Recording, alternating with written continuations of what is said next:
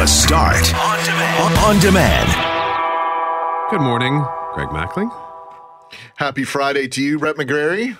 Happy Friday to everyone listening, everyone in the building. I think we're all ready for a weekend. It's our first 5-day work week of 2018. Yeah, it's always a bit of a drag that first week back before you get into the typical, before you get used to the rat race, as it were. Yeah, it's always hard coming back after the holidays. Jerry, how are you doing this morning, sir? I'm ready for the weekend. What is? I'm just looking up, but there's a camera like immediately in front of me. Did you see this? Oh, no. There's a new camera that's perched about 2 feet from, or I guess 3 feet from my face, two feet from, maybe even a foot from where I'm pointing at it right now. Who's watching you? That's a little unnerving, actually. Yeah, because there's already a camera up on the wall, which we'd already clearly forgot about. We were speaking with Adriana Jung yesterday morning, and she said, "Well, I can see you guys because we see her on the television. We have Global Morning." On our television, and so we feel like we're hanging out with Shannon and Adriana every morning. And she said, well, I can see you too. And that camera's always there. And I think they say when you're doing a reality TV show, they say it takes about 72 hours for people to forget that the cameras are around. Okay. Clearly, we have forgotten that camera's there a long time ago. But yeah, I just noticing this camera right in front of me. I'm very observant today. Yeah, I feel it is unnerving. Intensely self-conscious. This is why I got into radio, not television, so I didn't have to stick my face in a camera. Now all of a sudden we have to shave in the morning. Hang and on all a this second. Crazy I'm stuff. Just gonna. But what are you doing? You covering it up? Yeah. I think that's a good idea. Okay. That's like they're very better. Good, much better. I just draped a newspaper over top of it. Welcome behind the scenes here. Who's watching me? Oh, exactly.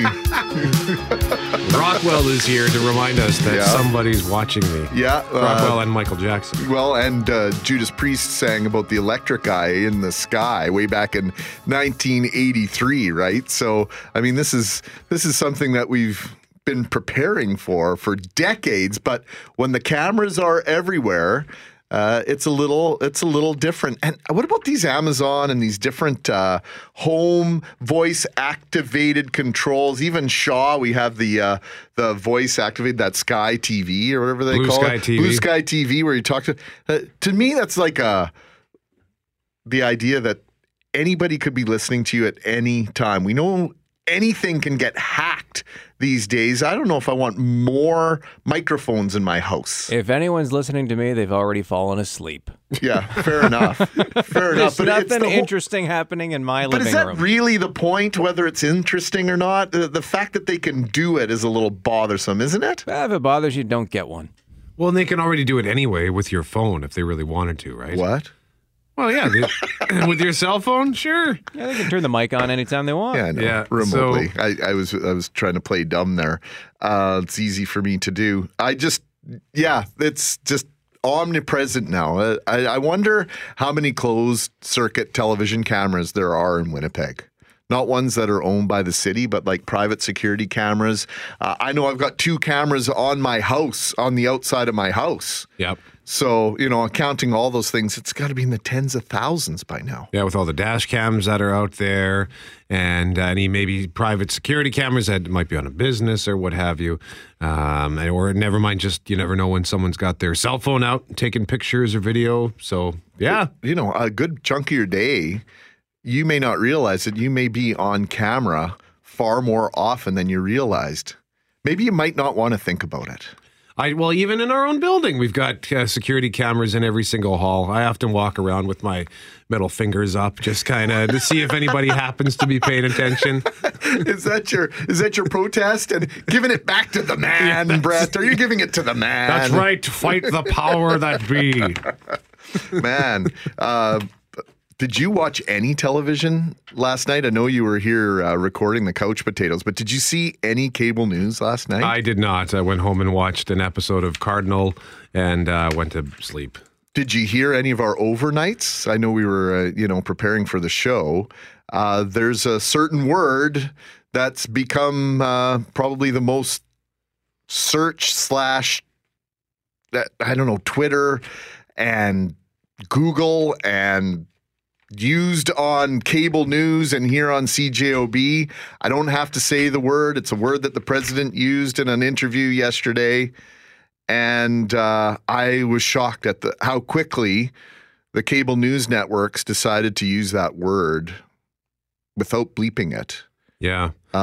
In any way, shape, or form. The interview that you referred to, you told me about an interview that they had on the air, which was quite powerful. And then Charles Adler replayed some of it this morning. I missed it. Jerry came in and said, I heard a certain word on our radio station a whole bunch of times just after the 5 o'clock news. So I went back and listened to it.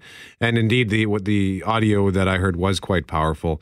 And the passion, the anger that this man was sharing in relation and reaction to what the president of the United States had to say as a way to describe other countries on this planet. Yeah, yeah. It's I don't know where the tipping point is going to be on this and language that is acceptable and not acceptable in our media. I've sort of alluded to the fact that I enjoy productions on cable television, on Netflix, on HBO, and other platforms because of the honesty within the language and the language that's used to convey thoughts.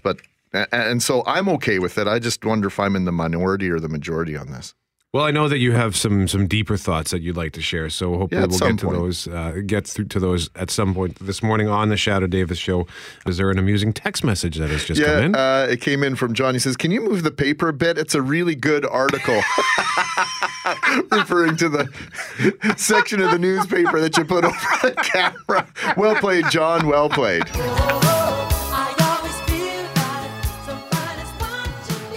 I'm Greg. He's Brett. And yesterday, just after 9 o'clock, we visited with senior climatologist at Environment Canada, maybe one of the most famous people in Canada.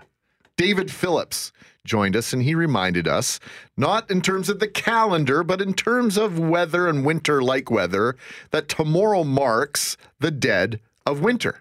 Shadoe Davis has more. Good morning. Another cold snap, eh? Well, it looks like this one isn't going to last as long as the last one did, but for the next 5 days, we'll be dealing with far below normal temps before finally recovering to single-digit highs and lows by mid-next week. Oh, and look at that. I see Environment Canada just issued another extreme cold warning with wind chill values in the minus 40 range this morning before leveling off to a more comfortable minus 32-ish this afternoon.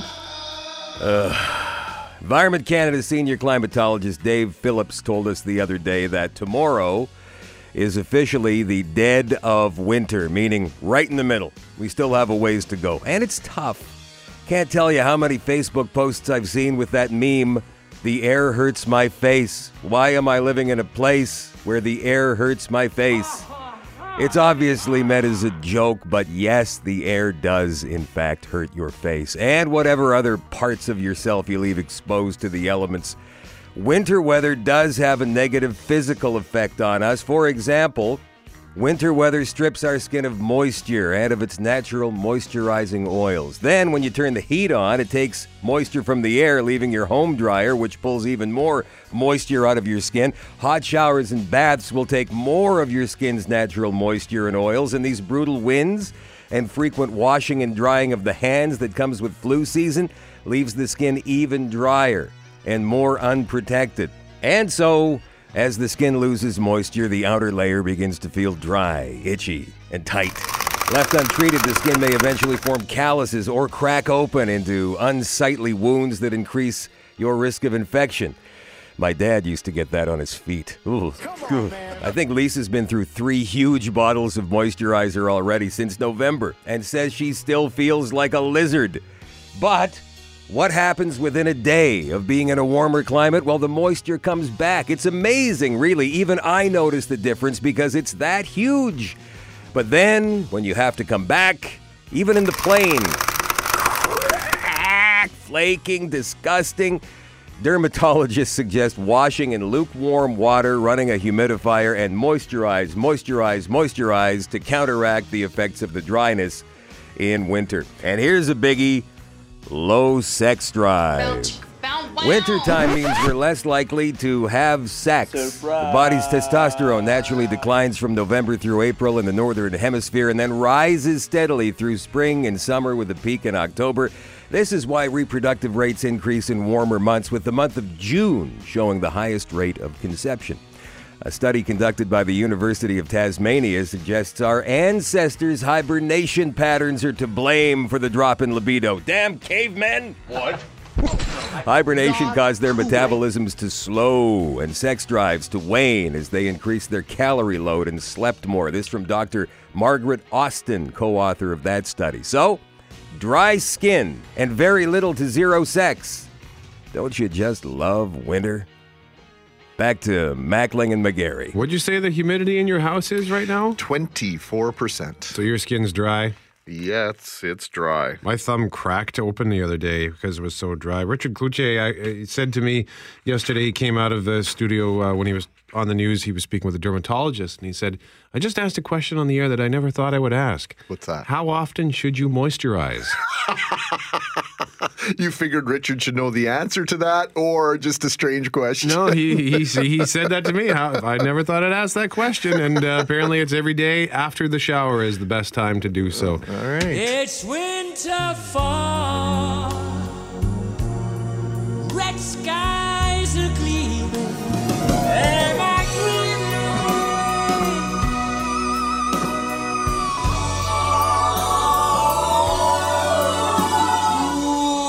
bliss. Donald Trump, you may have heard what he said in a meeting on DACA yesterday. Well, he's tweeted out in the last 20 minutes. Here's the quote from his Twitter account. The language used by me at the DACA meeting was tough, but this was not the language used. What was really tough was the outlandish proposal made, a big setback for DACA. That was his fourth tweet of the morning. He tweeted last night about canceling his trip to London at about 10:57. So he's tweeted 5 times before he even mentions the comment that has him in hot water and it has his language under the spotlight. Do we believe this? We'll have that conversation with our panel, our co-workers here, and the dismissal of Haiti and African countries with this vulgar expression is creating a firestorm. Trump reportedly made the remark yesterday during a White House meeting after senators discussed revamping immigration rules. The president suggested that instead of accepting immigrants from Haiti and Africa, the U.S. should allow more people in from countries like Norway. We've decided not to pay that particular word or say that word during the Shadoe Davis show, at least for this morning. But we are having coffee talking about Trump's decision to use that word, which he now denies, which we deem inappropriate. Shaneli Vidal, Kelly Moore, Jeff Braun, and Behind the Glass, Jerry. Where do we start with this? And it wasn't even the craziest thing he said yesterday, the most inappropriate or bizarre thing he said yesterday. It's not even the worst swear we've heard him say. We've heard him on that Access Hollywood video is much worse language. Yeah, well, yeah. Exactly. And calling, he's a potty mouth, and anyway, calling NFL players SOBs. So he, you know, he speaks very freely. But we'll get to the other outlandish thing he said yesterday that should be under more scrutiny. This is kind of diverting attention away from it. But Shaneli, why don't we start with you? What do you feel about this? And should we be using this word today? We've decided not to use it. Is Donald Trump pushing the boundaries of appropriate language? Should we be paying attention? Should we care?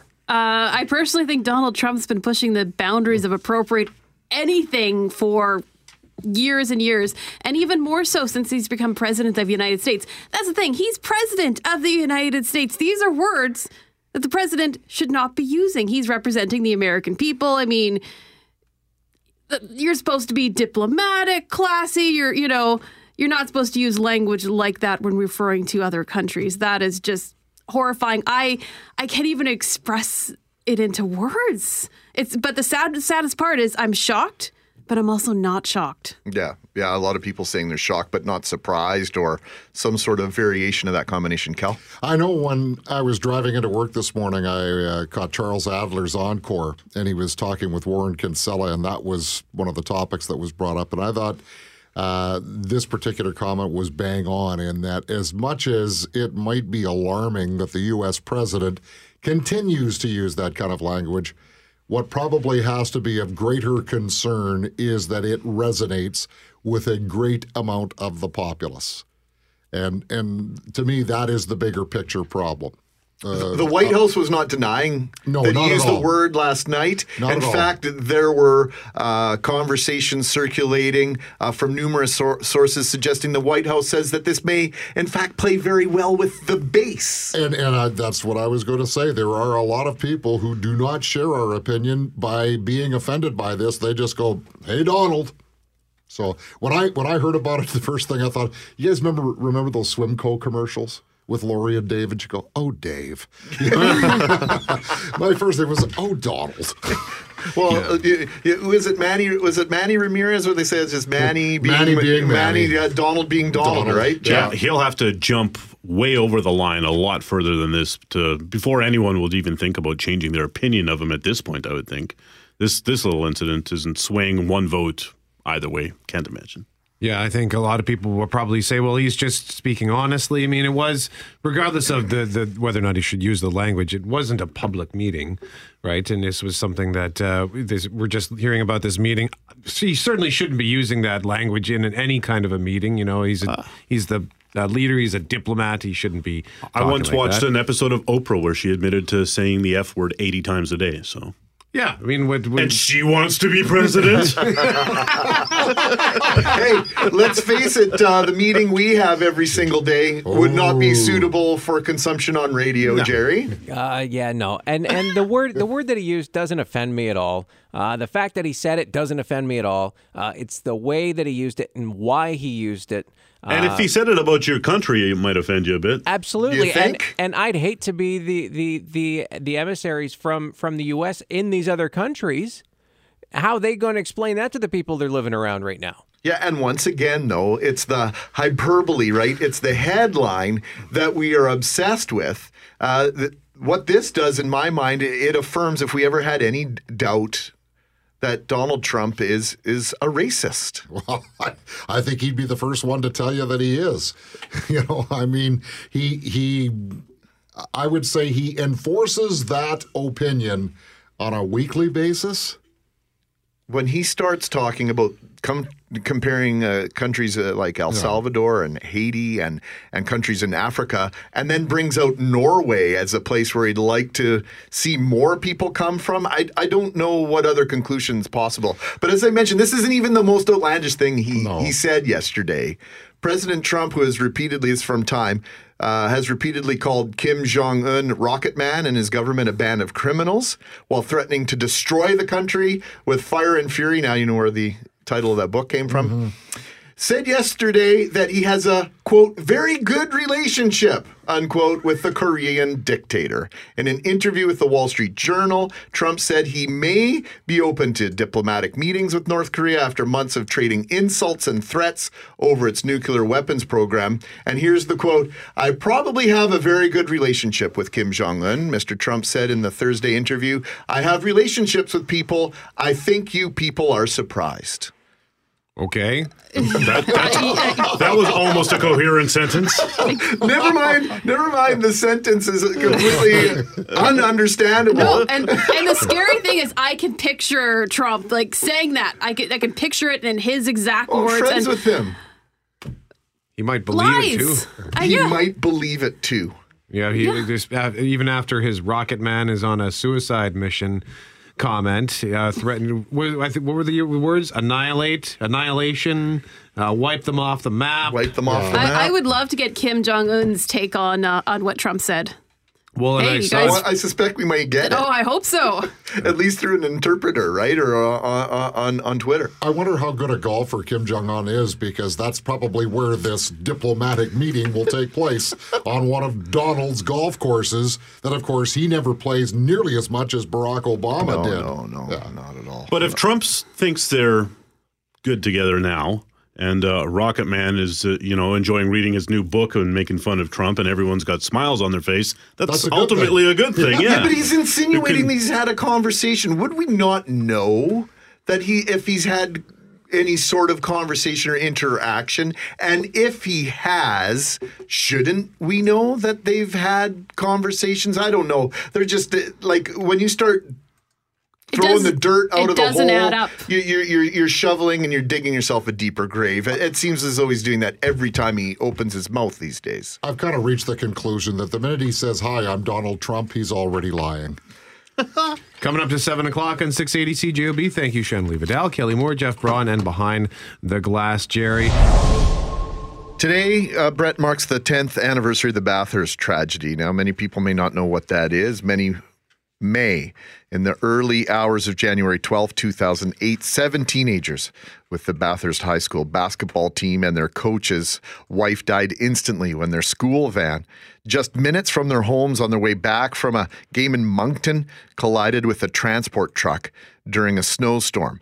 The impact shattered the lives of 8 families and their community, and it continues to resonate across the country today.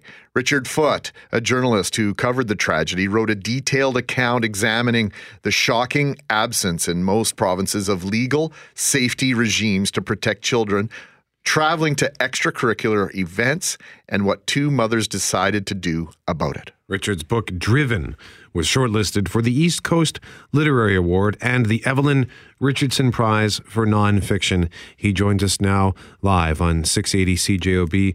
Richard, good morning to you, sir. Good morning. Where have we joined you, by the way? I'm in Halifax. Well, thank you so much for taking some time this morning to talk to us. Good to be here. Thank you. About this story. So maybe we sort of briefly gave a summary of what happened, but maybe can you just kind of take us back to the incident in question that led to you writing this book? Sure. Well, as you mentioned, it was just after midnight on January 12, 2008, and Bathurst is a small city, a large town, small city in northern New Brunswick. It's probably like much of Manitoba, very, very snowbound, wintry climate at that time of year. And its high school was the center of the community. Their basketball team had traveled on a night road trip to Moncton on a Friday night and was traveling back on in the wee hours of Saturday morning. And there were 11 people on board as well as the coach. And they hit, you know, the coach was driving home. He went off on the shoulder of the road on the way back into the city just before getting to the city, and he lost control of their 15-passenger van that they were traveling on, their school-owned van, and the van careened over onto the other side of the road and hit an oncoming Loblaws 18-wheeler, and it was a devastating accident. 7 of the teenage boys on board died, and the coach's wife were killed. The accident was, you know, well investigated by authorities, the RCMP and Transport Canada, and both essentially, although they didn't lay blame for the accident, they did point out that the vehicle itself was in poor mechanical condition. It wouldn't have passed a motor vehicle inspection at the time if there had been one. It didn't have winter tires on it. The driver himself had been working for 16 hours straight on duty, had been driving home even in spite of this, which exceeded the amount of time that any teacher is supposed to be on duty according to law. And there were guidelines in place in New Brunswick at the time. They weren't rules, but they were guidelines that schools should not travel with their students in snowstorms. And they traveled nevertheless through a storm that had been forecast. And so even though most people view it as an accident, it was the kind of accident that had rules or guidelines been followed and some common sense been followed in terms of the mechanical condition of the van, I think it could have been avoided.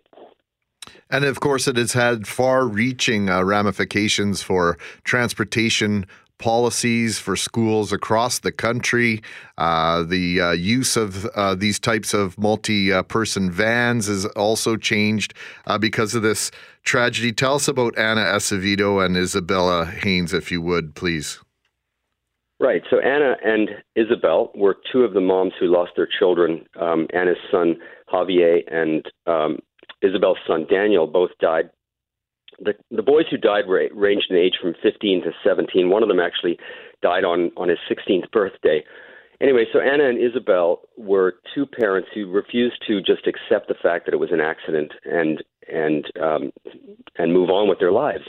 And they worked very hard. They felt that the provincial authorities and the school authorities at the time in New Brunswick were essentially not wanting to make any real change in terms of dealing with the regime around which children are transported to extracurricular activities. So they embarked on a very intense and relentless campaign to try to bring some kind of a change. And what they exposed, in a nutshell, was something that I still think most Canadians aren't aware of, which is that there's this odd double standard in the way school boards transport children. There's a very strict safety regime in the way kids are transported to and from school for classes. Yellow school buses are the way are required by law with professional drivers. But when those same schools transport their kids to extracurricular activities that are school-sanctioned events, and they provide their own transportation, there's no regulations in most provinces for how they should do it. Well, I should correct that. There are guidelines and there are some regulations, but the same kind of strict safety regime that involves professional drivers and yellow school buses simply doesn't exist. And that's the case across most of Canada still today. The moms raised a lot of awareness about the dangers of 15-passenger vans, and the vans had already been banned because of a previous fatal accident in Nova Scotia. Most East Coast provinces, as well as Quebec, subsequently put bans in place prohibiting schools from transporting children in 15-passenger vans, but no such ban exists in any other provinces today, although some school boards have their own set of rules, but there's no provincial bans anywhere west of Quebec. So the mothers did a lot of good work, but there's still, I think, a lot of work to be done. Out of these tragedies come these heroes in these dire circumstances, and what Anna and Isabel have started clearly isn't finished yet in any way, Richard. Yeah, so one of the things that they've recently accomplished was, well, a couple of years ago they accomplished in 2015, following largely because of their lobbying efforts on the federal government, Transport Canada decided to create a new class of vehicle called the multifunction school activity bus. And this is, I don't know if you know what an MFAB is, a multifunction activity bus, but it's a smaller version of the school bus. And so it's built to kind of rigorous safety standards to protect its passengers and have rigorous operational standards. And what the creation of a new class of vehicle called a multifunction school activity bus does is it shows schools that there's an alternative to 15-passenger vans. And this is harmonized with the same kind of vehicle standard that's in the United States, so that it enlarges the market for these kinds of vehicles and makes them a little more affordable for schools that choose to purchase them. And rather than just say to schools, you know, you can drive your kids to off-site events after school in whatever type of vehicle you want, there is now a recommended federal standard for that, for a specific kind of vehicle. That being said, it really comes down to individual provinces and school boards right across the country for what kind of rules they want to follow. And unfortunately, much of their choices are dictated by money and resources. And as we all know, there's always limited resources in school boards all around the country. So I think Anna and Isabel have done an awful lot, and the Van Angels group, with which Isabel Haynes started, has done an awful lot to raise awareness and bring some change. But it really, in the end, still comes down to what individual provinces and school boards choose to do. And I think because most parents, like the parents in Bathurst 10 years ago, weren't aware about the lack of standards, the lack of rules and regulations governing how their kids were going to be transported to these events, I still think there's a great deal that can still be done. Richard Foote is the author of Driven, How the Bathurst Tragedy Ignited a Crusade for Change, joining us live this morning from Halifax. Unfortunately, we are out of time, even though we've just scratched the surface on this all too important conversation regarding January 12, 2008. 7 teenagers with the Bathurst High School basketball team and their coach's wife died instantly when their school van, just minutes from their homes on their way back from a game in Moncton, collided with a transport truck during a snowstorm.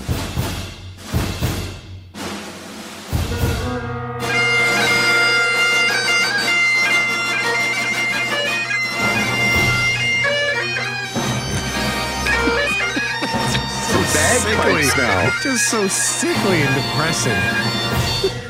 I think you should, Jerry, I really think you should ace the recorder before you start playing another instrument, okay? Bagpipes are not your thing either, just for the record. Mackling and McGarry in the morning, Shadoe Davis show. I'm bracketed by the two couch potatoes, Jeff Braun and my co-host, Brett McGrary, on this Friday morning, 7:37. It is cold outside, but a little warmer inside a movie theater. What's cooking at the movies, boys? There are 5 big films we want to tell you about. And, Jeff, whoa. I think we should start with the one that's made its way back into theaters. What's it called? It's not even new. It was out. It's a Golden Globe winner, 3 Billboards Outside Ebbing, Missouri. Here's a clip. So, Mildred Hayes, why did you put up these billboards? My daughter Angela was murdered 7 months ago. It seems to me the police department is too busy torturing black folks to solve actual crime. The hell is this? So this played, I believe, back in November for a few weeks here and then kind of disappeared. And as you surmised and predicted, it will make its return. Chung. It's only playing at the Cineplex on McGilvery. Yeah, so that's the one theater that it's playing at. If I had to guess, it's not going to be around for long. No, if you really want to see it, if you're going to watch the Oscars and all these award shows, you might as well go see this one because it looks like it's getting nominated and might win a bunch. So, where do you want to go next? Oh, why don't we? Another one that's nominated for awards, hasn't won anything yet. Spielberg, Hanks, Streep. It's The Post. It must be precious cargo. It's just government secrets. If you publish, we'll be at the Supreme Court next week. Meaning? Well, we could all go to prison. Yeah, The Post, they had that gag at the beginning of the Golden Globes where Seth Meyers was talking about The Post, and then a woman ran out with like 16 Golden Globes in her arms. And he said, no, we got to wait. And then they ran back, and they flashed to Steven Spielberg's table where he had his, he was, of course, he looks fairly modest. Didn't win any awards. No, though. Went home empty-handed. Are you surprised by that? A little bit. Based on the buzz? Yeah, but I was thinking, these Spielberg movies tend to get nominated because it's a Spielberg movie, right? Mm-hmm. And then sometimes like War Horse, that got shut out of everything too that year. It was nominated a bunch. So I think they're just nominating a Spielberg movie because of his name. And I think he would probably rather that not happen if he's just going to not win anything anyways. Like, don't nominate it. Are you going to go and see this one? I'd like to see The Post, but I'd also like to see 3 Billboards. I'd also like to see some of the other movies we're talking about. So I don't know. I mean, there are too many movies that come out at this time of year. We know what you want to see. You want to see the next one on our list, Paddington 2. I do. It's Phoenix Buchanan. Dad's celebrity client. I suppose you know who I am. Oh, yes. You're a very famous actor. VIP, celebrity. Or used to be. Now you do dog food commercials. 100% on Rotten Tomatoes. Yeah, still. Gee whiz. Yeah, it hasn't. It's the first one in 2015 was 98%, and even Greg Mackling saw it and said, and it warmed to your heart. It did, absolutely. It and did. That one was a troubled production. Didn't they have to gas the lead actor during the shoot or something? Colin Firth was the voice of Paddington, and they came to the conclusion they weren't getting what they wanted from him, and there was a difficult parting, a sad parting, I think, because Colin Firth was enjoying himself, but they went with this younger guy, Ben Whishaw, and by all accounts, it was the right decision, because these movies are getting just such good reviews. It looks like fun, great family fun, and, well, I guess you don't even have to be you don't have to go with kids, just go, it looks good. Who doesn't like Paddington Bear? It's true. Have your pulse checked if you don't. There's a couple that are not for kids. I think these are both decidedly for adults. Taraji P. Henson gets to play a hit woman in Proud Mary. Mary, I got a job for you. I hear you taking him astray. You a cop? Not exactly. One more job and I'm done. It's time for me to move on. If you try to leave, we will find you and the boy. Wrong answer. I admit, when Jeff said a hit woman, and please don't take this the wrong way, I thought of Tina Turner when I saw Proud Mary, hit woman. I did not put those words together in the proper context. Oh, my goodness. So yeah. I was a little bit surprised when I listened to the clip there. Well, the song has been used in most of the marketing. This was the one ad that I saw that was not used, or where that song didn't use it. But one of the TV spots I enjoyed, it was titled, because when they put these ads up online, they all have different names. One was... you'll all see Power Struggle, The Resurrection, or whatever, but for Proud Mary was Black in Action, which I think was pretty clever. So they're taking advantage of, they're highlighting the fact that, hey, this is a black woman, a strong black woman, and giving her own action movie. She's phenomenal. Didn't you used to watch Person of Interest? Did you? No. Okay.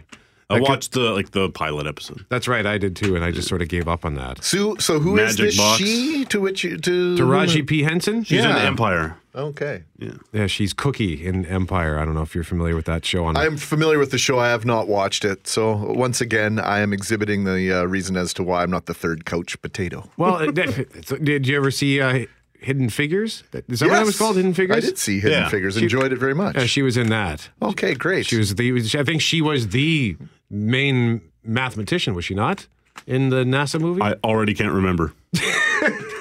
Let's go with that. Okay, and then what's the fifth movie? Oh, have you seen Rob Roy? Because Liam Neeson is the commuter. What if I asked you to do something that could profoundly affect an individual on this train? I don't understand. It's just one little thing. Someone on this train does not belong. All you have to do is find them. Why would I do it? In the bathroom, there's $75,000. That money is yours if you do this one little thing. The Commuter, starring Liam Neeson and Vera Farmiga, and it's getting 57%. It looks like, 53, pardon me. Liam Neeson doing the action movie kind of thing. This looks like pulpy, silly, sort of throwaway fun. And I think he's said that he's sort of done with action movies now. So this might be the last one, unless it's the number one movie, in which case there will be three or four more. Yeah, I think you ran in one of your newscasts this morning that Jumanji, Welcome to the Jungle, will likely come out number one. Interesting staying power on that film. That's weird. But everybody loves The Rock. That's all there's to it. Yeah, it's just plowing along. The Last Jedi has made its billions of dollars by now, so... Vice President Dwayne Johnson. Taraji P. Henson, yes, Hidden Figures. She was the lead mathematician at NASA. Very, very good. You guys just blow me away with your knowledge on that stuff. We're nerds. Very well done. I want to give you an ovation here. Very well done. Thank you. Octavia Spencer's in Hidden Figures. She's great in The Shape of Water, which is one I would recommend people go see. Oh, that's right. Thank you very much, Jeff Braun. Couch Potatoes tomorrow afternoon at 1 o'clock, and then Sunday afternoon at 4. This week, we're going to talk about some of the TV shows that are coming up next week that look really cool. And then Jeff's got a belated review of Dunkirk as he looks at the awards season, which is now off and running with the Golden Globes having been given out last week. Good friend of the radio station, Big Daddy Taz, says, "Hey guys, it's Tazzy here. If you see one movie this year or in the next 2 years, make it 3 billboards. It's that good."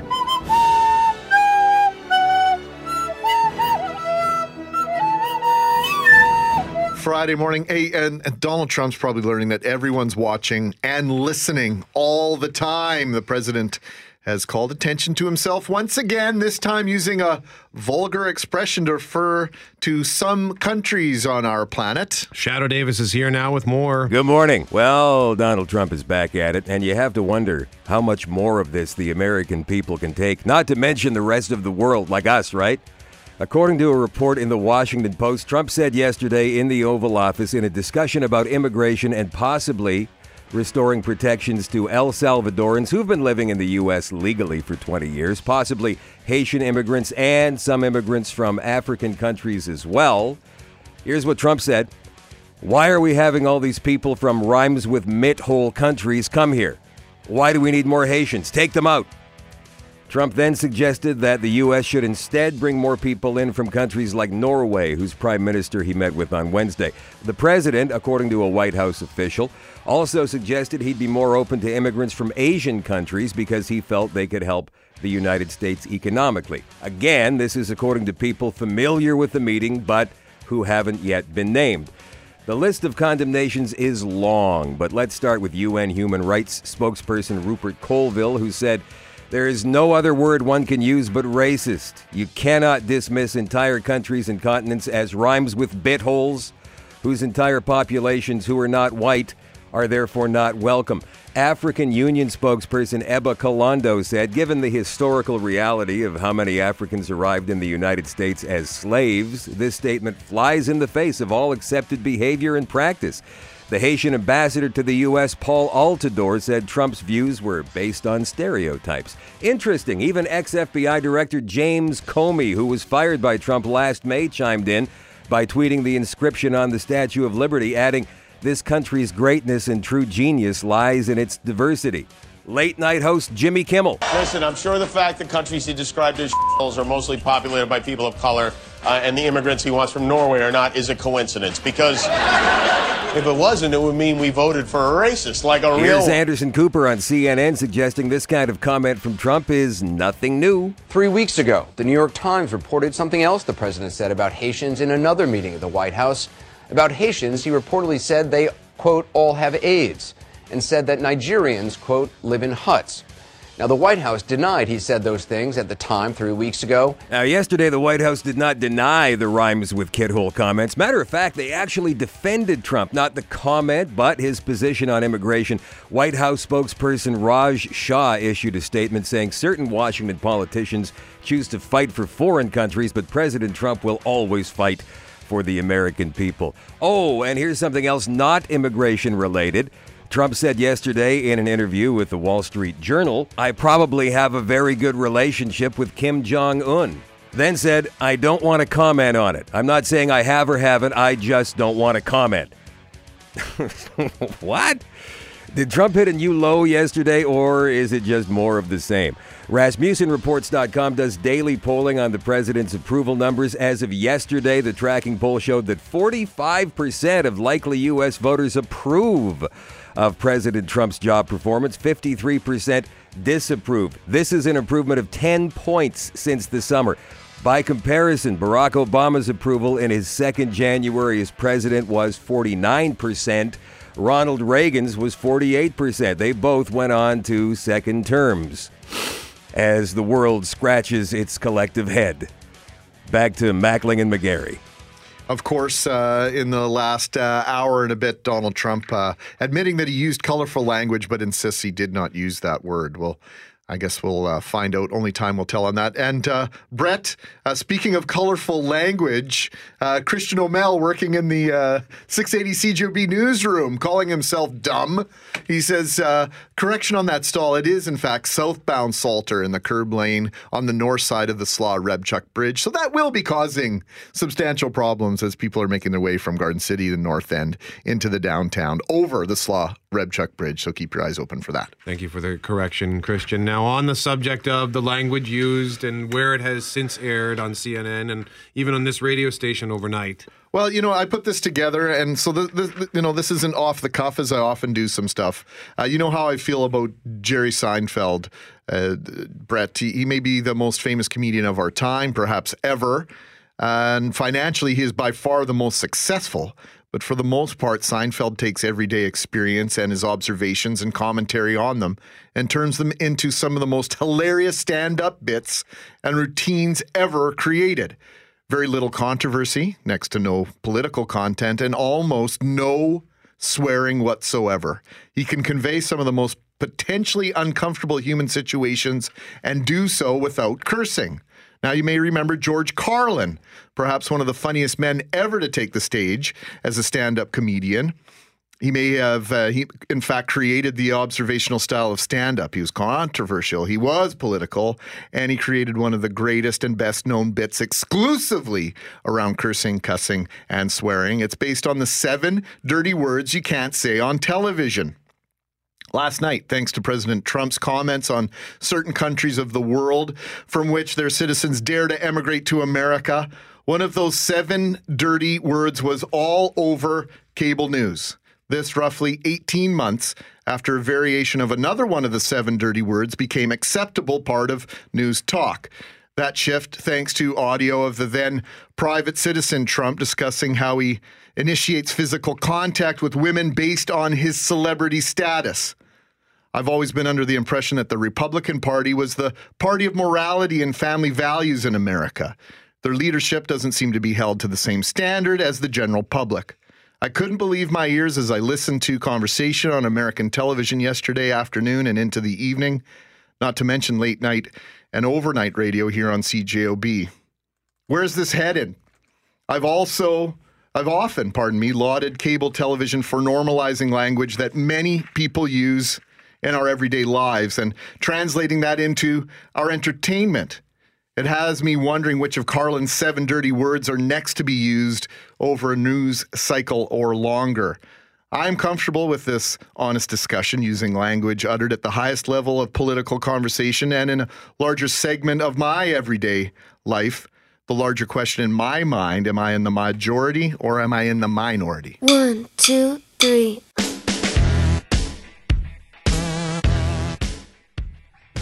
Three things with Shaneli Vidal. Three free things to do this week. And that was surprisingly difficult to say. Good job, Brett. Do I get a gold star? If I had one, I would give it to you and I'd stick it right on your forehead. Go to Staples. They sell them. Go and get some. Start handing some out. Wisdom from Greg. So what are the 3 free things to do this weekend? Well, it's everyone's been talking about fitness, of course, this month. It being January, you know, some of us have had a little too much fun eating over the holidays, including myself. Speak for yourself. So a lot of people are thinking about, you know, turning over a new leaf, getting into shape, starting to also even just to get healthier, okay. Right? So you have a great opportunity to get your fit on tomorrow because it is Free Fitness Day at the Canada Games Sport for Life Centre, and that's located at 145 Pacific Avenue. So between 10 a.m. and 2 p.m., you can sample a group fitness class, attend a workshop, or play in their motion zone. Nice. Yeah. And as a bonus, here's a good thing. It's free to park in their indoor heated parking. Your car is going to be so happy. You can actually take it in there just to thaw it out. So maybe if you aren't even interested, just go hang out. Take it there. I might do this. Take your car there to thaw it out. Get her warmed up, and then go while it's there. Check out the center. Even better, go get your car washed, then take it there, dry it and thaw it out, and then go and check out this incredible facility. By the way, it is gorgeous. I've seen pictures. I haven't been there yet, but I definitely want to check it out. And I love your Winnipeg survival tips, Greg, by the way. Wash your car, then take it to the heated parking. You got it, girl. And so they're going to be giving away things like scarves, protein samples, and doing a lot of bonus draws for things like coupons and massages. Cookies and massages? Cookies, massages, coupons. And somebody is going to win a free membership to the Canada Games Sport for Life Centre. Very cool. Excellent. Very, very neat. So this next one is not too far away from the Canada Games Sport for Life Centre. It's at Cinematech, run by the Winnipeg Film Group. That's located at 100 Arthur Street, right in the Arts Base building in the main floor. If you haven't been there, it's a great, awesome facility. They show a lot of films that you might not have otherwise have seen, so definitely see what's going on there. They're running their Cabin Fever Festival all throughout January and February. It started back in 2005 and kind of blossomed into a rite of passage for parents and their kids. So you can take your kids there each Sunday until the end of February and to see a wonderful, wonderful family-friendly movie. And by the way, parents and kids do get first dibs on the seating. And versus who else? People like me. Oh, I see. Singletons like people like me who just want to see some. Just want to see some great movies for free. Parents, kids, what other type of people are there? As a bonus, there's going to be a free stop motion animation workshop offered by Graffiti Art Programming, 1 hour prior to the films on January 14th and 28th, and February 11th and 25th. One of my kids is really into this. I'm writing this down right now. Very cool. Sounds like fun. And coming up, so yeah, last weekend it was Hugo. And this weekend, on this Sunday, they're going to do Charlie Chaplin's The Circus. Love Charlie Chaplin. And later on throughout January and February, they're going to be having The Muppets, The Princess Bride, King Kong, and Clea and the Bee. Lots of great movies showing there. So it's great for parents and kids and people like me who just love fun movies. Okay. And then what is the third thing? The third thing, I know I've mentioned this before, but it's definitely worth mentioning again. There's going to be lots of fun winter activities happening at the Forks in Arctic Glacier Winter Park. Now, this is in addition to the many kilometers of skating on the Red River Mutual Trail, tobogganing, croca-curl, two on-land skating rinks, and the beautifully lit skating trails. Every Sunday from 1 to 4 until the end of February, there are some neat things to enhance your winter experience. So there's going to be Soul on Ice. The canopy skating rink is transformed into a dance floor on ice. They're going to have DJs Honeycutt and Co-op there. Yeah. Yeah. Indigenous programming, so you can join Indigenous elders inside a teepee for a traditional experience of making bannock and sharing stories. Very cool. Also, a classic horse-drawn wagon rides. You can just hop on, enjoy a ride all around the Forks. And just keep in mind, I know we are very hardy here and used to extreme temperature, but if there is super extreme weather, they may have to cancel some of those special added events. But you can always check for updates at theforks.com/AG Winter Park. As if we need more reasons to go to the Forks in the wintertime. A lot of, see, a lot of stuff going on in the dead of winter. Yeah, I'm looking forward to our chat about the ice castles at 8:45. So thank you very much for that, Shaneli. Three things to do as the Tootsie, that's the Tootsie Pop Owl. Remember the Tootsie Pop Owl? Used to say, it's the owl, and it takes three licks to get to the bottom of the middle of a Tootsie Pop. And he would always say three. Yeah. We have a generation gap in the studio. You don't know the ad? No. I bet you've seen the ad. I don't think so. Oh, hey, Shaneli, can you put your headphones on for a second? You probably can't hear the music. Count the days and several ways to die. You're the best, Jerry. Jet Set Satellite, one of Shaneli's all-time favorites.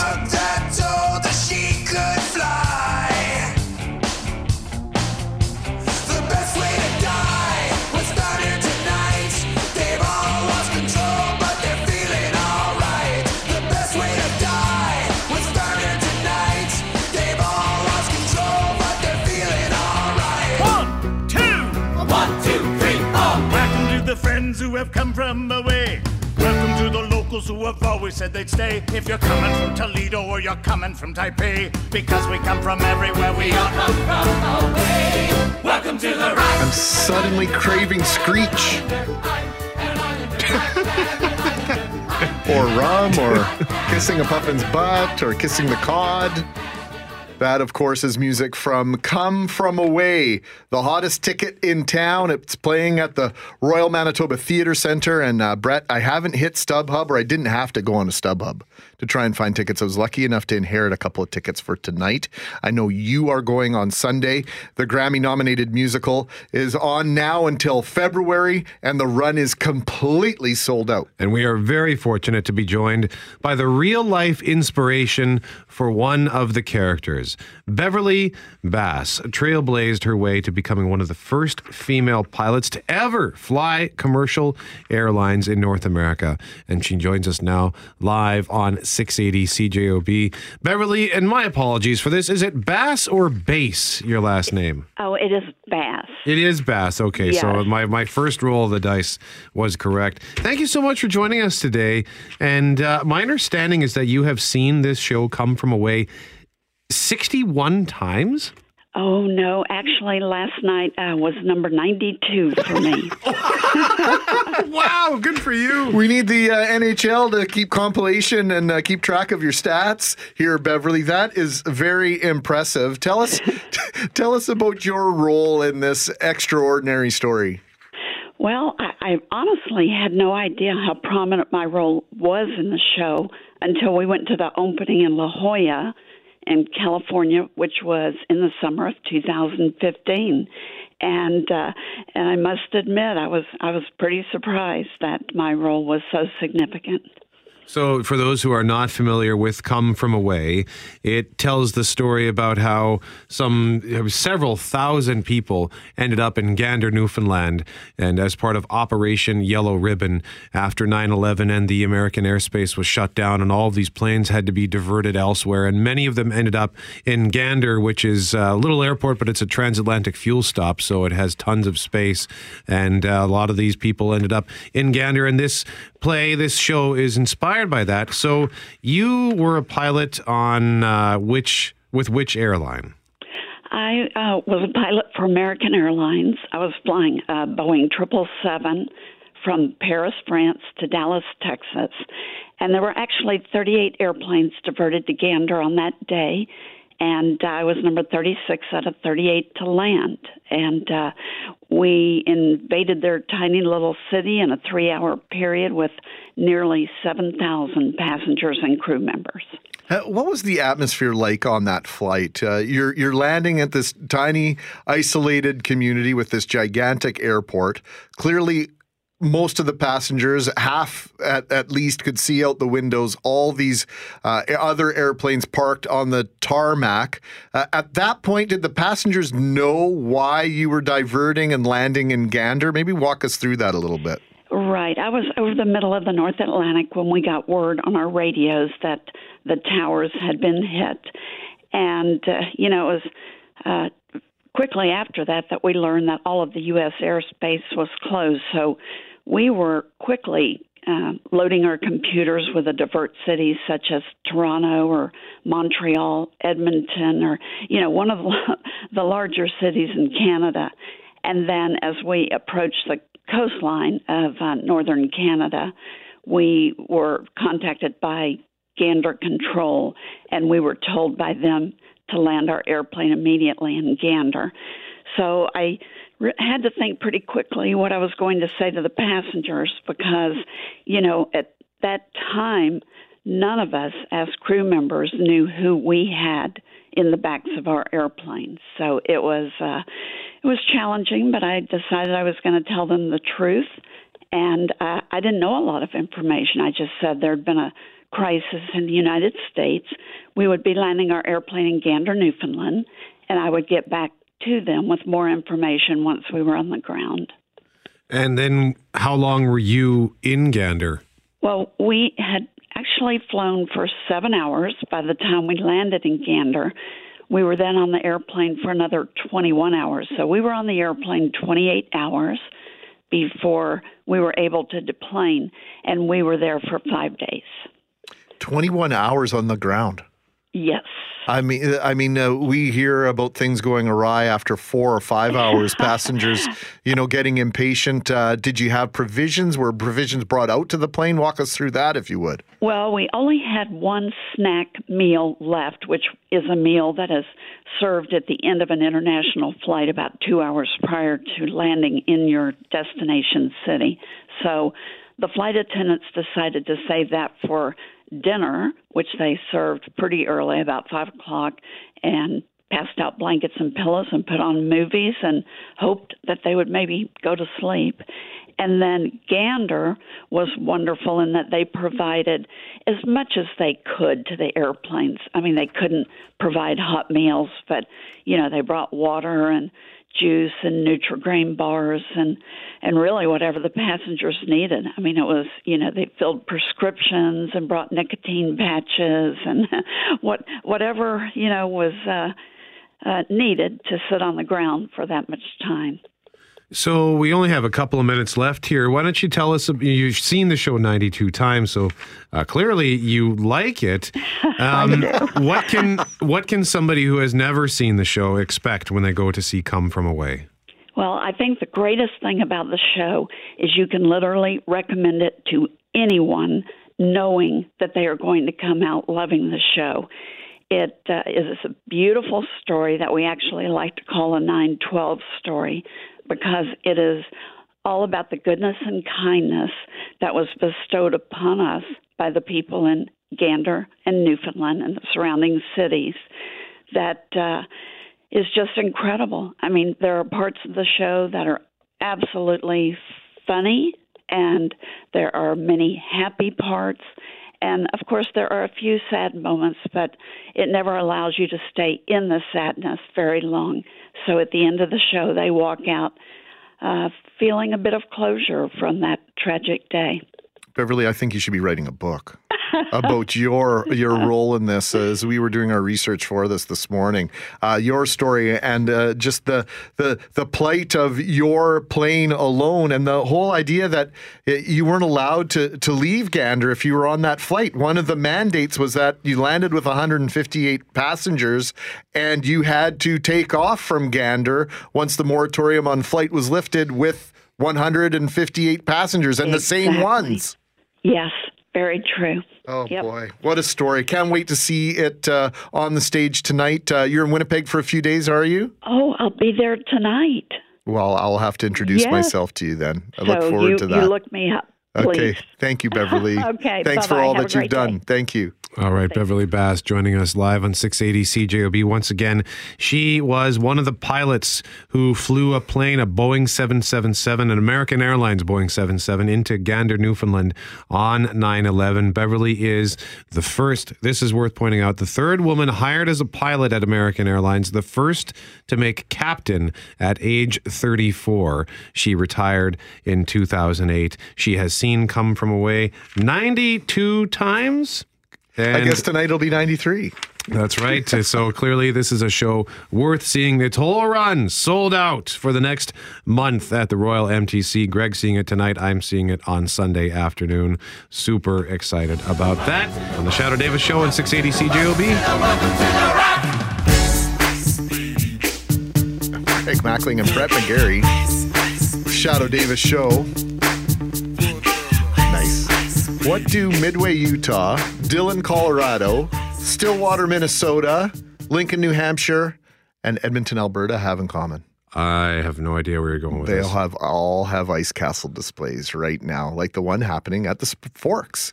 It's running until early February. Winnipeg is one of only two Canadian locations chosen to host the event this year. And our guest is Rachel Tew, one of the event managers for the Winnipeg event. Rachel, thank you so much for joining us this morning. Thanks for having me. One of the only two Canadian cities, and it's only going until February. And by all accounts, from what I can tell, this has been a smash hit so far. Am I incorrect in stating that? You are correct. Okay. So for those who are not familiar with this, if they've somehow never heard of the ice castles, which I suspect is not the case, but if someone's never heard of the ice castles at the Forks, what's going on? So ice castles, it literally is what it is in the name. It's a castle built with ice, just ice and water it's built with, and you can see the icicles form. A lot of kids, they come in, they say, oh, it's like Frozen, Elsa. It really looks like that when you walk in, when you walk into the site. Now, there's some added features. It's not just sheets of ice and icicles hanging down. They've been augmented by a variety of different technologies. Yes, that's correct. So they have a lot of different things in there. One of our biggest hits in the side is a slide. So there's an ice slide in there. There's a fountain and there's a cave and a dome in there as well. They've just recently put up an ice throne and a kiddie slide for the kids. How long did it take to build? So typically it takes about 4,000 man hours to build, but they've been working on it since probably mid-November. It is weather dependent, so they've had a little bit of a halt once in a while in November because of our warm weather. And then once it got below zero, they were all over it.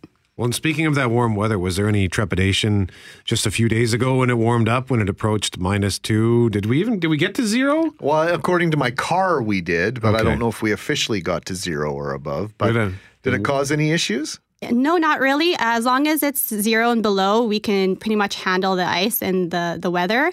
But it was very busy with a lot of foot traffic at the Forks. Now, as spectacular as this is in the daytime, I understand nighttime is absolutely incredible. Nighttime is my favorite because all the LED lights come on and it really looks like a magical experience. Well, as far as capacity, have there been big lineups? Like, does it take a while to get into this place? Pretty much, we've had big lineups, especially last weekend with the weather being so great. I would recommend buying them online. They usually sell 250 tickets online per half hour. So on the weekend, we were pretty much sold out and we had to put a halt on our standby walk-up lineups. Oh, really? Wow. Mm-hmm. So if I'm planning to come with my kids, how long should I expect to be inside the castle? Am I limited to a half hour? How does that work? No, so when you buy your tickets for the half-hour time frame, that's your time frame to enter the castle. Once you're inside, you can spend as much time as you want until closing. Okay. And as far as the weight of this, like, do we know how much ice in terms of tonnage is in this castle? It's about 25,000 tons of ice per site.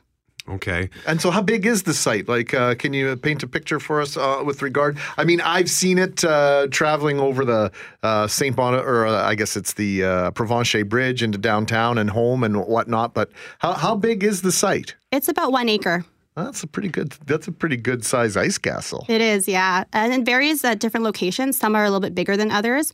Being here at the Forks, it's a little bit smaller than the ones that they've had for 6 or 7 years. Have you been to any of the other ice castles yourself? I have not. I'm born and raised here in Winnipeg, and it's the first time here, so I'm very excited to be part of the team. I would like to see the other ice castles and the other sites. They do have different features other than what we have right now. What does it cost to go? So it varies. There's child admission and there's adult admission. So Monday to Thursday, for a child, it's $9.95. For the adults, or for general admission over 12 years old, it's $12.95. On the weekends, Friday to Sunday, the child admission is $11.95 and the general admission is $16.95. There are the walk-up lineups, which are a little bit more expensive, the most being $20 for the general admission and $15 for the child admission. So this goes until early February, but if you're selling 250 tickets per half hour, sounds like it's a really hot ticket. Is there any chance that this gets extended? We are hoping to extend as long as the weather cooperates. So although they were aiming for early February, mid-February, we'd like to stay until March as long as the weather is cold. Yeah, so it's kind of, careful what you wish for. Yes, exactly. Because obviously there's lots of people who would like to see this, and the only way some people will be able to see it is if the cold weather extends itself, and many of us would like to see the cold weather end sooner. But this is another example of the way one of the ways we're embracing winter in our city. That's correct. So what I love about Winnipeg is that we're always looking for things to do, especially in the winter, as most of our year is winter. So this is a really great opportunity for ice castles to be here in Winnipeg, especially with all the winter amenities. Now, one of the true marks of something that is in Winnipeg is when people come to visit it and they go, I don't even feel like I'm in Winnipeg. For some reason, that seems to be the mark of something successful. I bet you hear that all the time. I hear it all the time. We get really great positive feedback about ice castles and that they pick the right city to come in. Okay. Where do we go online to buy tickets? You just go to www.icecastles.com. You just choose your location, which is Winnipeg, and you can buy your tickets online there. All right. Well, Rachel Tew, thank you so much for visiting us today to tell us about ice castles. Rachel is one of the event managers for the Winnipeg event. One of a very few select elite cities to host the ice castles. I really got to get down here, and we have until at least early February, Greg. We'll take our skate on the river, and then we'll go to the ice castles. Is that you on the homepage there? There's a picture of someone on the front page of the website that looks a lot like you, Rachel. No, it is not me. I haven't had anyone take my picture yet on site. Okay, all right. Pure fun, they call it. Icecastles.com. Thank you, Rachel. Great to meet you. Thank you. Oh, ice, ice, baby. Yeah, ice. Vanilla ice, vanilla ice, ice, baby. Oh, ice, ice, baby. We are excited right now to have a chat in studio with somebody. We've been receiving emails and communicating with this man for 14 years for me, as long as I've been with this radio station. Meeting him for the first time. I co-hosted Sports Sunday, or the Sunday morning hockey show, for about 6 years. And Chris Zook is kind of like that text relationship that I had for a long time. And finally, I get to meet Tim. Well, I hope I met your expectations, or tried to. Oh, you have no idea, Chris. Great to finally Happy New Year to everyone. Happy New Year to you. And you are the voice. You are the name behind Bison Sports. And let's face it. I just do communications. Yeah, that's all. But you know what? You do such a great job in keeping us informed of what all the different teams are doing, their successes and otherwise on on the field, off the field. Just go to successes. Yeah, but you know what? Let's face it. Sometimes things don't go the way we want, and you do a great job of covering those things and sharing those with us fairly as well. This is a huge weekend for you. My kids go to the Mini U camps in the summer, and I got an email, I think it was on Sunday, inviting the kids out to come down to this big event. So tell us what's happening. I already know, others may not. Well, you know what? It is, it's a big week for... It's every weekend. It's a big weekend for Bison sports. Let's be honest here. But we're starting the new year, and this weekend we have a Super Saturday that's going on. We have 5 of the 6 Bison teams at home. It starts at noon, goes all the way to about 9 o'clock at night there, and that'll start with. Boy, you know, I'm trying to. I believe it's going to be men's basketball and women's basketball, men's basketball. Then we got women's hockey, and then we got men's and women's volleyball. It's a crazy weekend. There's a Mini U event this weekend as well. There's alumni event. I tell you this much, it's crazy because we're just starting the new year and it's already underway. We already had games last week as some people had holidays and stuff, but there's no holidays for the Bison teams as they already, got some winning going there. And I'll tell you this, people want to come out. You know, the Jets are on the road this weekend and stuff, and it's minus 3,000 degrees. Come on into the warmth of the U of M campus there. Basketball, volleyball at the Investors Group Athletic Center, women's hockey at the Wayne Fleming Arena. Let me just tell you this, Brett and Greg, number one team in the country, Bison women's hockey. When's the last time? Never. First time. 20 years of the program. First time they've been number one. John Rempel in his 14th season, he has them rolling.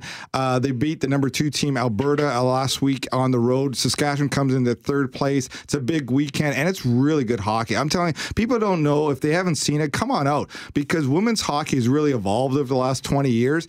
And, you know, Haley Wickenheiser used to play in this league, and we're the best team in the country right now. Come watch the best play in women's hockey. So you've got the Jets are in 1st place in the Central Division of the NHL. You've got the Moose in the 1st place in the American Hockey League Division, and the women's Bison hockey team is in 1st place. And the team that's not at home this weekend, Bison men's hockey, they just got ranked number 9 as they beat the number 1 team in the country, Alberta, last week at home. So a lot of winning going on the ice, and it's really exciting for Bison, both hockey programs, as they're really making a push, not only for the playoffs, but trying to get to the Nationals and maybe win a national championship. So great things happen on the team level for the Bisons, but as well on an individual athlete, as Manitoba Bison has been named the Female Athlete of the Week. Nicole Konecny.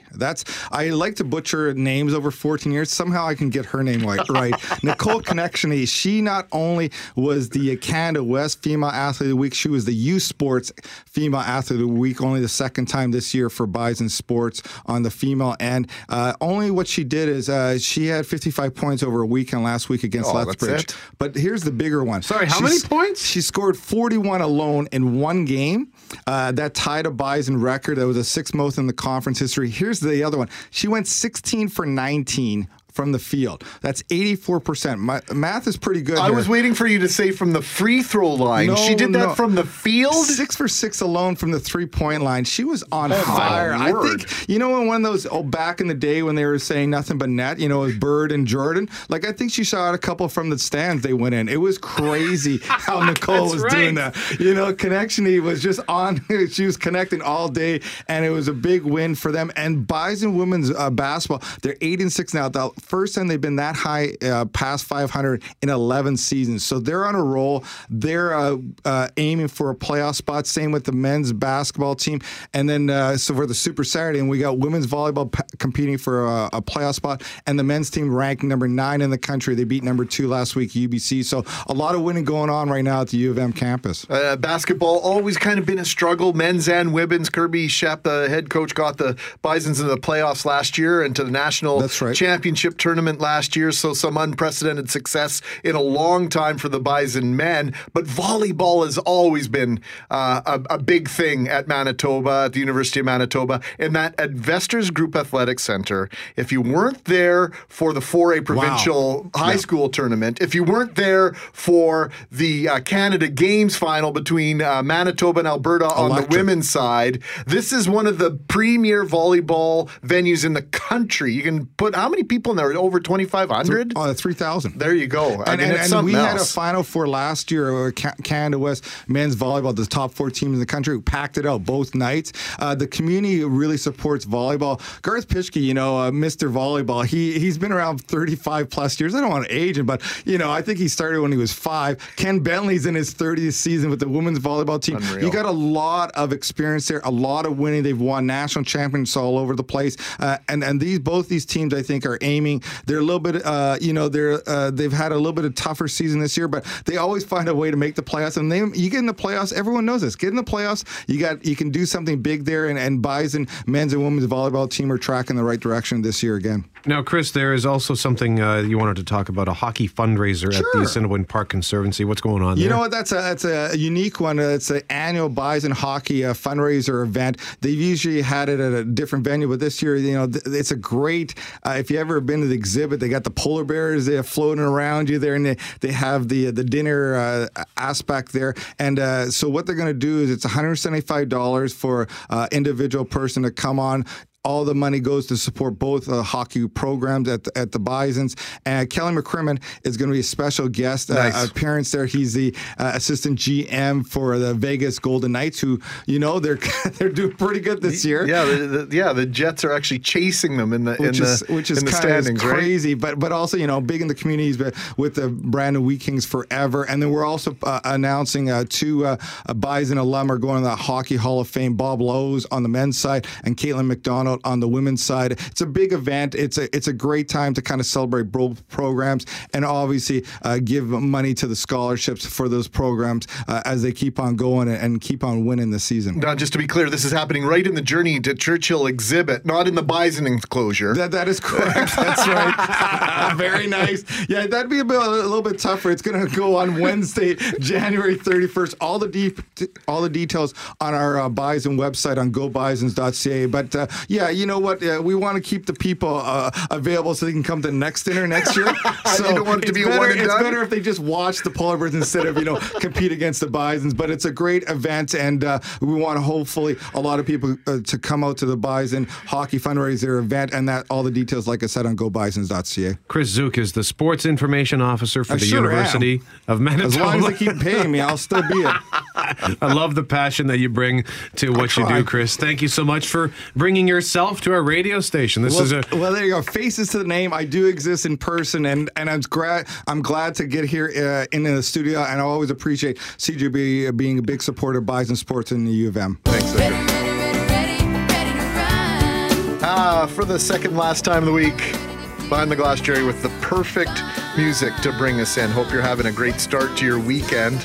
Yeah, I know it's Friday, but you can see the weekend from here. Mackling and McGarry, we can certainly see our weekend. We're about 24 and a half minutes away from calling it a week. And Brett, it's been a good week. This will be a fun way to wrap things up. That's right. We want to talk right now about Celebrations Dinner Theatre. It's premiering a new production tomorrow, Runaway Bridesmaids. Is it Bridesmaids or Bridesmaids? Bridesmaids. Bridesmaids, pardon me. I can't read. Runaway Bridesmaids. Well, sometimes you're not sure where the plural should go. It's in the playoffs, is it Game 7 when they're talking about more than one Game 7 or Game 7s? Anyway, so we've got it straight now. Runaway Bridesmaids at Celebration Dinner Theater. And, well, here's the pitch. Join 4 of the wackiest bridesmaids on their quest to find Mr. Right.